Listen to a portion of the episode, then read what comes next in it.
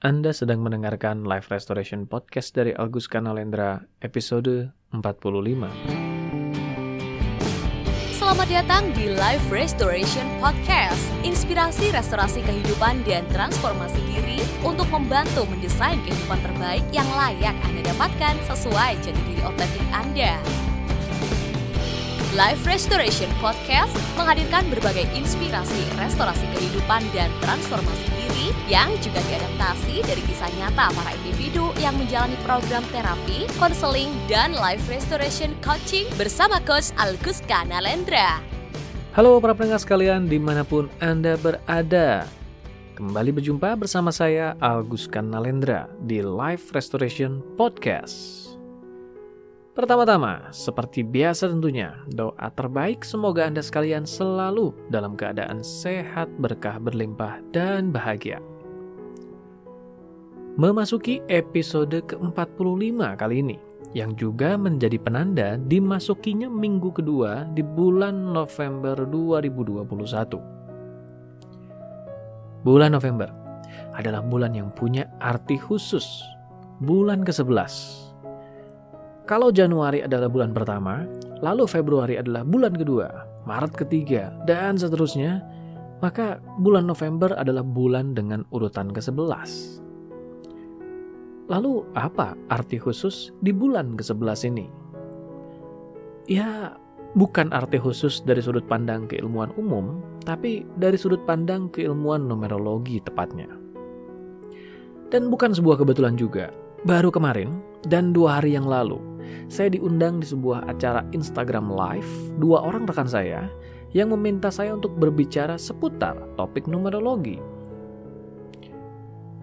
Dalam numerologi, angka 11 adalah angka yang memiliki arti khusus. Ia dikategorikan sebagai master number, angka yang melambangkan pencerahan, atau tepatnya sang pencerah angka yang memiliki bobot energi spiritual dan intuisi yang mendalam. Jadi, kita berada di bulan 11 kali ini. Bulan dengan angka yang melambangkan nuansa pencerahan. Maka, semoga juga perjalanan kita di bulan ini dipenuhi nuansa tercerahkan yang membuka jalan menuju evolusi kesadaran baru yang lebih baik. Lagi-lagi bukan kebetulan, di minggu kemarin, saya mengulas topik tentang prinsip menjalani desain otentik terbaik kehidupan kita. Di mana desain otentik terbaik kehidupan ini bisa diketahui salah satunya melalui momen kelahiran kita. Yang secara tidak langsung akan mengajak kita untuk mengulas numerologi juga. Yes, Numerologi adalah sebuah tradisi dan keilmuan yang mengajak kita untuk mengungkap desain kelahiran kita. Atau tepatnya, profil energi yang membentuk keberadaan diri kita dan tema kehidupan yang kita jalani, di mana profil energi ini terbentuk dari momen kelahiran kita. Dalam numerologi, profil energi dari desain kelahiran ini direpresentasikan dalam bentuk angka atau numerik. Maka itulah disebutnya numerologi. Wow, tunggu dulu. Agaknya terlalu cepat juga kita masuk ke topik ini ya. Beginilah kalau terlalu bersemangat. Oke, kita mulai bertahap ya, agar lebih mudah juga memahaminya dengan lebih terstruktur. Tidak lupa juga, agar lebih mudah lagi memahaminya, akan sangat membantu kalau Anda juga menyimak yang saya bahas di episode sebelumnya minggu lalu, ya. Karena episode itu menjadi fondasi dari apa yang saya bahas di episode kali ini. Begini, menyambung yang saya bahas di episode sebelumnya, dalam program layanan yang saya sediakan, saya pribadi lebih suka mengusung prinsip restorasi dan bukan transformasi. Yang menjadikan saya lebih suka menyebut diri saya life restoration coach karenanya. Restorasi ini secara sederhana bisa kita artikan sebagai sebuah proses mengembalikan sesuatu ke kondisi semula. Atau tepatnya, mengembalikan sesuatu ke kondisi semula yang juga merupakan kondisi terbaiknya saya memilih menggunakan kata restorasi dengan mengacu pada pemahaman bahwa sebagai orang beriman, kita tentu meyakini bahwa Tuhan Maha Pengasih. Maka dengan kasihnya pastilah disiapkannya tema kehidupan terbaik untuk kita jalani. Namun demikian, berapa banyak dari kita yang tahu tema kehidupan dan desain keberadaan diri kita ini? Tidak banyak. Bahkan hanya sedikit sekali yang tahu itu. Itu pun kebanyakan baru diketahui di penghujung usia, setelah melewati berbagai fase kehidupan yang naik turun dan mendapatkan kebijaksanaan dari semua itu. Karena kebanyakan dari kita tidak tahu tema kehidupan dan desain keberadaan diri kita, maka kita akhirnya menjalani kehidupan dengan berkaca pada orang lain atau pada lingkungan di sekitar kita. Bahkan, para orang tua pun mengasuh anaknya sesuai dengan apa yang diketahuinya, berdasarkan pola asuhan yang diturunkan dari generasi ke generasi, bukan berdasarkan kesadaran atas desain alami tema kehidupan anaknya. Alhasil, banyak dari kita yang menjalani kehidupan yang sebenarnya bukan desain kehidupan otentik kita. Bahkan tahu saja tidak. Hal inilah yang kemudian menimbulkan gesekan atau konflik antara jiwa kita yang tahu pentingnya menjalani kehidupan sesuai desain otentik diri kita dan sisi kesadaran logis kita yang dibentuk oleh lingkungan sosial. Jiwa kita adalah sumber energi kehidupan diri kita ia menjadi sumber energi yang menghidupi diri kita dan juga menjadi perlambang kesatuan antara energi diri kita dengan energi alam semesta di sekitar kita. Atau kita menyebutnya mikrokosmos dan makrokosmos. Sebagai sebuah sumber energi kehidupan, ada dua hal penting yang perlu kita pahami tentang jiwa ini. Hal penting pertama, ia adalah energi. Sebagaimana hukum kekekalan energi berbunyi, Energi tidak bisa diciptakan dan tidak bisa dimusnahkan. Ia hanya berubah dari satu bentuk ke bentuk lainnya. Maka demikian juga jiwa kita. Ia adalah perlambang dari energi semesta yang mengalir mewujud menjadi keberadaan diri kita ini. Di balik struktur tubuh fisik kita yang bisa dilihat dan diraba secara fisik ini, kita sebetulnya hanyalah keberadaan energi yang merupakan bagian kecil dari alam. Hal penting kedua, ada begitu banyak jenis energi di alam semesta ini. Setiap bentuk energi memiliki karakter yang saling melengkapi dan saling menghidupi satu sama lain. Jika hanya ada satu bentuk energi saja, maka tentu tidak akan terjadi kehidupan yang penuh keberagaman ini. Kita mengenal energi ini juga sebagai elemen, di mana setiap elemen memiliki karakter spesifik yang ketika bertemu satu sama lain akan menghasilkan resonansi tersendiri. Alam semesta ini juga merupakan perwujudan dari energi. Dan energi alam semesta ini pastilah memiliki siklus pergerakan spesifiknya. Dari mana siklus ini terbentuk? Sederhananya, dari perubahan posisi dan formasi berbagai planet dan objek langit di sistem tata surya kita. Begini, mari sadari bahwa perubahan posisi dan formasi planet di sistem tata surya kita akan menghasilkan perubahan pada medan energi alam, tepatnya pada bumi tempat kita tinggal ini. Di momen kelahiran kita, kita hadir di bumi ini dan menghirup tarikan napas pertama kita. Di tarikan napas pertama ini juga kita menghirup profil energi alam yang sedang terbentuk di bumi sebagai hasil dari posisi dan formasi planet spesifik ini. Lalu mengintegrasikannya menjadi profil energi alami diri kita. Ngomong-ngomong, bahasan yang satu ini tidak akan terlalu spesifik saya bahas ya karena bahasan ini sudah pernah saya bahas secara mendetail di episode ketiga Live Restoration Podcast bulan Januari 2021 lalu. Kalau Anda ingin menyimak dan memahami lebih detailnya, silakan menyempatkan diri mendengarkan episode itu juga ya.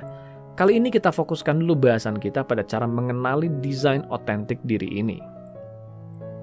Bersama profil energi ini tersimpan karakter spesifik yang menjadikan momen kelahiran ini menjadi salah satu faktor yang memberi petunjuk atas karakter dan kepribadian spesifik yang melekat pada diri kita. Berdasarkan profil energi alam yang kita hirup ke dalam diri kita di momen kelahiran itu.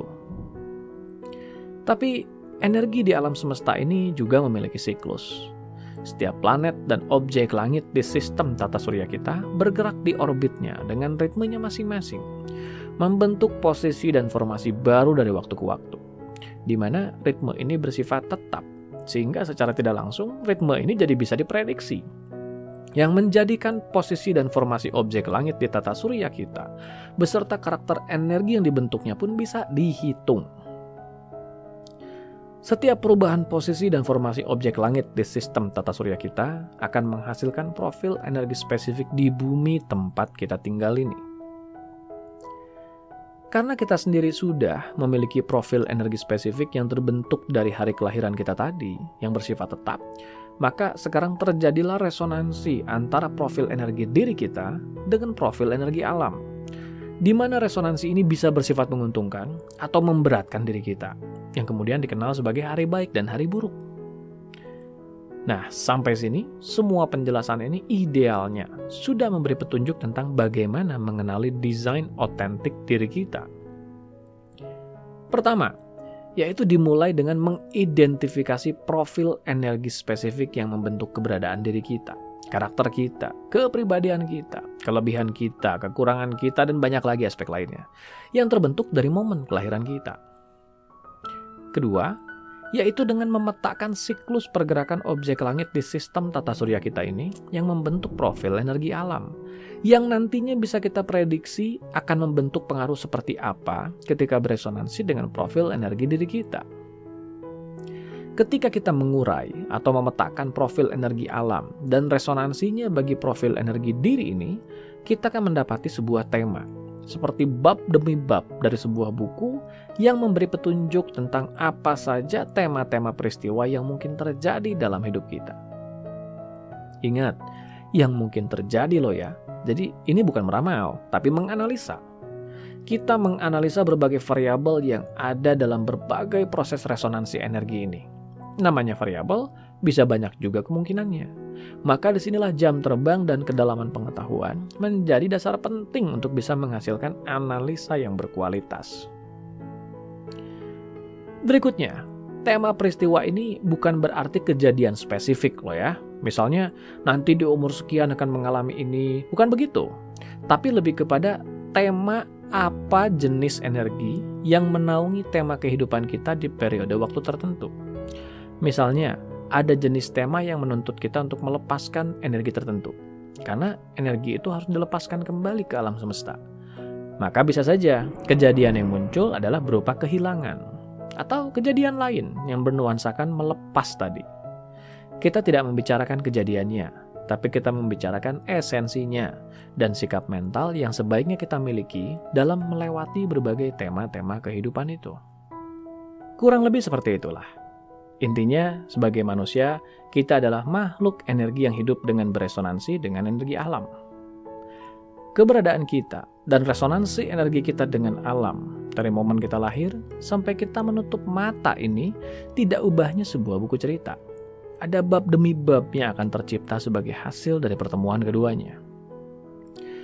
Berbagai keilmuan seperti astrologi, numerologi, human design, dan lain sebagainya pada akhirnya akan bermuara pada sebuah analisa yang mengajak kita untuk mengidentifikasi profil energi diri kita dan tema kehidupan yang kita jalani. Lain keilmuan, lain juga muatan utama bahasannya. Dalam numerologi misalnya, kita membagi periode aliran energi ini menjadi beberapa siklus. Ada siklus energi tahunan yang berganti setiap tahunnya, ada juga siklus energi yang terbagi atas tiga periode kehidupan, menyesuaikan dengan aktifnya energi tertentu dalam diri kita. Ada juga siklus energi yang disebut empat musim kehidupan, di mana setiap periode siklus memberikan kita petunjuk tentang fluktuasi energi dalam diri kita. Ada energi apa saja dalam diri kita yang aktif atau bergerak, lalu ada energi apa saja yang perlu dilepaskan atau dikembalikan pada semesta. Lalu, seperti apa siklus energi semesta di luar dari kita berlangsung? Ketika memahami semua itu, maka kita akan jadi lebih sadar seperti apa desain otentik diri kita dan peran yang kita jalankan di kehidupan ini sebagai sebuah misi jiwa. Nah, bahasan ini akan berhubungan dengan satu episode saya terdahulu yang membahas tentang peran dan misi jiwa. Untuk yang satu ini silakan temukan saja bahasannya nanti di playlist Life Restoration Podcast saya ini ya. Intinya begini, Kembali kepada pemahaman yang saya sebutkan tadi, kita punya desain profil energi otentik dari pribadi, dan desain energi otentik ini akan beresonansi dengan profil energi semesta, di mana keduanya akan melahirkan sebuah skenario kehidupan. Di sinilah ketika kita bisa mengenali desain otentik diri dan jenis resonansi energi yang tercipta antara kita dengan semesta, kita akan lebih bisa menyadari apa kiranya peran dan misi jiwa yang menyertai profil energi dan resonansi energi kita dengan semesta tadi. Kalau diibaratkan seorang tokoh di sebuah buku cerita, apa kira-kira plot kisah yang harus dilalui tokoh itu agar buku itu terselesaikan secara otentik? Nah, itulah kurang lebih gambaran dari desain otentik diri dan peran serta misi jiwa yang menyertainya. Tapi lagi-lagi saya tidak bosan-bosannya mengingatkan, kita tidak sedang meramal kehidupan di sini. Kita sedang kembali kepada kesejatian diri kita atau restorasi di mana tema kesejatian diri ini memberi petunjuk tentang tema kehidupan ini. Tema kehidupan ini bukanlah sesuatu yang berisikan petunjuk spesifik atas apa yang akan terjadi dalam kehidupan seseorang. Kalau seperti itu ya sama saja kita seolah sedang membaca takdir dan bukan itu esensi dari keilmuan ini. Mari sadari bahwa takdir jelas nyata adanya. Ia merupakan ketentuan dari Tuhan Sang Maha Kuasa dan digariskannya untuk kita jalani sebagai tema kehidupan kita. Tapi kita juga perlu mengingat bahwa manusia dikatakan sebagai makhluk ciptaan Tuhan yang paling sempurna adalah karena adanya akal dan pilihan, atau kehendak bebas untuk menentukan pilihan. Maka itulah, bersama takdir ini, kita juga diberikan pilihan dengan cara apa kita akan menjalani dan meresponnya. Profil energi yang membentuk diri kita termasuk kepada takdir, karena kita tidak bisa menentukan kapan kita akan lahir. Momen kelahiran kita adalah skenario semesta. Meski bisa saja tanggal itu adalah tanggal pilihan orang tua kita, tapi tetap saja pada dasarnya kita tidak bisa memilih momen itu. Kalaupun orang lain memilihkan, tetap saja bukan kita yang memilih. Itu di luar kuasa dan kendali kita. Maka itulah ia dikategorikan sebagai takdir. Tapi cara kita mengekspresikan profil energi kelahiran itu adalah pilihan ia tidak serta-merta menjadi sebatas takdir, melainkan menjadi sebuah ruang di mana dengan pengetahuan dan kebijaksanaan yang kita miliki, kita hendaknya menyadari dan memilih dengan cara apa dan bagaimana profil energi itu akan diekspresikan. Setiap profil energi memiliki frekuensi. Ada frekuensi rendah yang menjadikan manifestasi dari frekuensi itu lebih banyak menghasilkan permasalahan. Ada juga frekuensi yang lebih tinggi yang menjadikan frekuensinya lebih banyak menghasilkan pencerahan. Pilihan kita lah untuk menentukan di frekuensi mana kita ingin mengekspresikan energi itu. Begitu juga profil energi semesta. Semua berjalan di sebuah siklus yang sudah digariskan Tuhan, hal itu pun menjadi sebuah takdir. Tapi tidak demikian dengan resonansi di antara profil energi diri dan profil energi semesta. Resonansi antara keduanya memang adalah takdir, tapi dampak dari resonansi itu adalah pilihan. Kita diberikan ruang untuk menimbang dan memutuskan dengan akal dan kehendak yang kita miliki, dengan cara apa kita ingin merespon resonansi itu. Lagi-lagi, pengetahuan dan kebijaksanaan menjadi kuncinya. Pengetahuan untuk mengungkap apa saja kemungkinan dari dampak resonansi itu, dan kebijaksanaan untuk memilih respon terbaik dalam menjalani resonansi itu, agar sesuai dengan tema kehidupan yang sejalan dengan peran dan misi jiwa kita. Ketika dengan pengetahuan yang tepat, kita jadi menyadari tema kehidupan dan peran serta misi jiwa yang kita jalani, maka kebijaksanaan kitalah yang menjadi kunci dengan pilihan dan keputusan apa kita akan menjalaninya. Nah, jadi begitulah. Jika kehidupannya adalah kisah dari sebuah buku cerita dan diri kita adalah pemeran utama di dalamnya, maka apa kira-kira kisah yang akan kita jalani? Mulailah mengenali dulu tema besar dari kisah kehidupan kita ini dengan pengetahuan yang tepat. Lalu, dengan kebijaksanaan yang tepat, tentukan pilihan dengan cara apa kita akan menjalani tema besar kehidupan ini agar memenuhi peran dan misi jiwa kita. Sampai jumpa di episode berikutnya. Dapatkan lebih banyak inspirasi restorasi kehidupan dan transformasi diri dengan ikuti Instagram @alkuska dan YouTube channel Alkuska Nalendra. Kunjungi juga website www.alkuska.com untuk temukan lebih banyak informasi menarik lainnya, termasuk untuk memesan layanan profesional bersama Coach Alkuska Nalendra untuk membantu mendesain kehidupan terbaik yang layak Anda dapatkan sesuai jati diri otentik Anda.